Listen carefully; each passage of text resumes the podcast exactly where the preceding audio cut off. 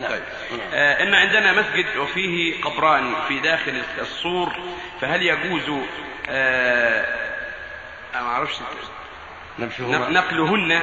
أم يبقين في في أفيدونا ما أعرفش إن في ناس؟ إذا كان هذا إذا كان القبران حديثا في المسجد يجب نقلهما.